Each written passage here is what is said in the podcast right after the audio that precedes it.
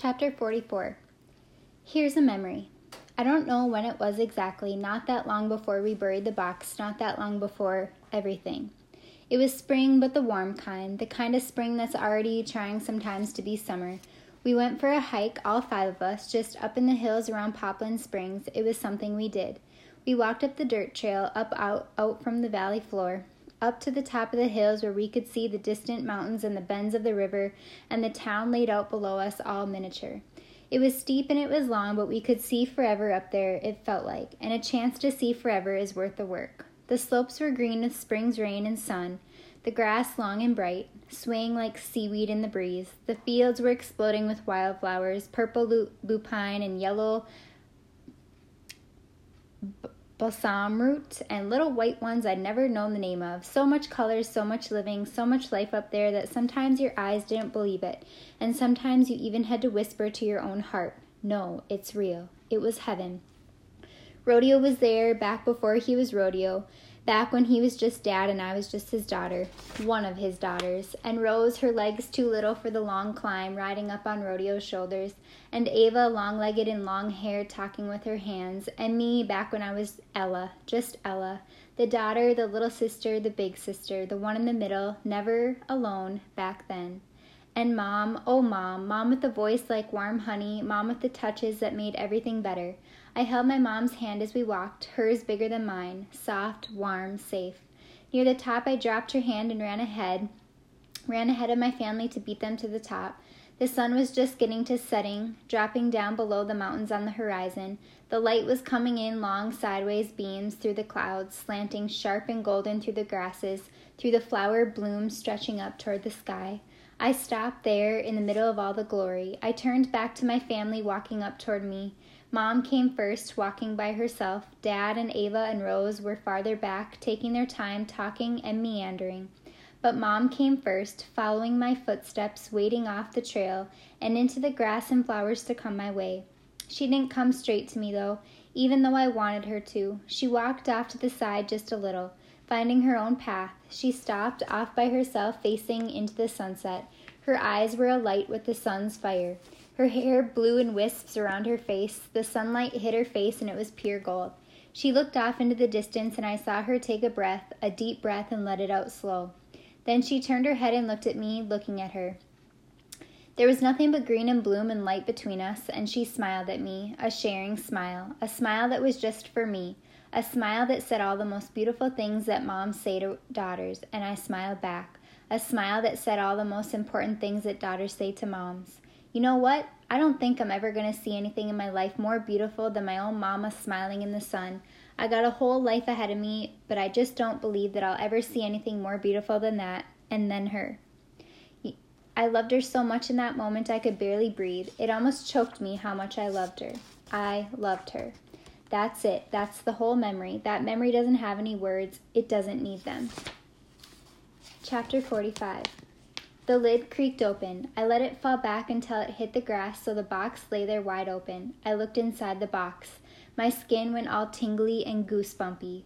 Oh man, it was there. It was all there just like I remembered it, just like we'd left it.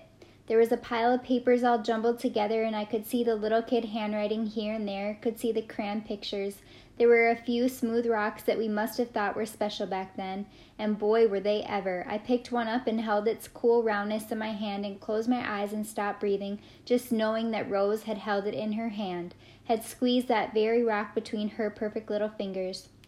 I put the rock back in the box, laying it down gentle as a bird's nest, and picked up the top piece of paper. It was a drawing, scrawled in crayon with a four year old's care, sloppy and beautiful. It was a picture I could tell of me and Rose. Her hair was a spaghetti mess of curly lines, mine was done in short scribbles. We had big wobbly smiles and round ghost eyes.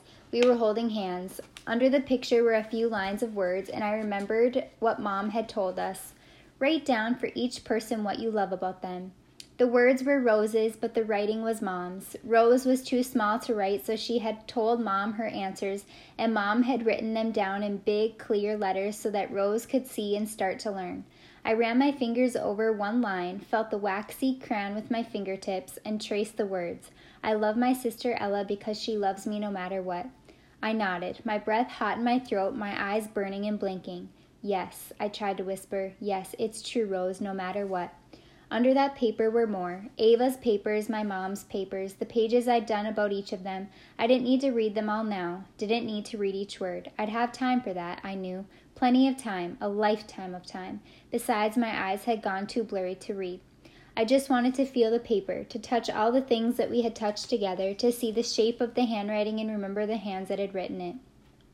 I shuffled carefully through the treasures, past the letters we'd written. I found Ava's last school picture, saw her cheekbones and her blue eyes and her big crooked smile. It's funny. She always seemed so smart, so cool, so old, but now she looked, oh, she looked so young. Just a kid, just a sweet little silly kid, and I realized I was 12. 12 years old, Ava, my big sister, was only 11 when that truck swerved and tore the world apart. I was older than my big sister. She was 11 forever, but somehow she would always be my big sister. My shoulders shook. Then a little silk pouch stuck in a corner cinched closed with a drawstring. I pulled it open and turned it over into my hand, and a single swirl of gold fell out into my palm. It was a lock of Rose's hair, golden and shiny, and wound into a perfect curly ringlet.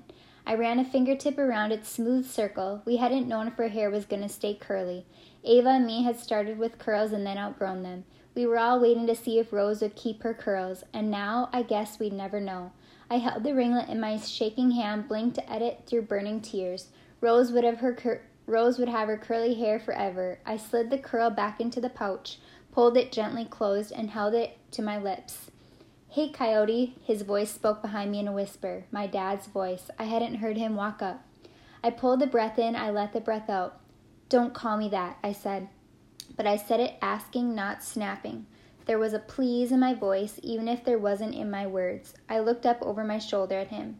Not now. I'm not Coyote right now, okay, Dad? I knew he wanted to turn away. I knew he was hurting and aching and scared and sad and broken.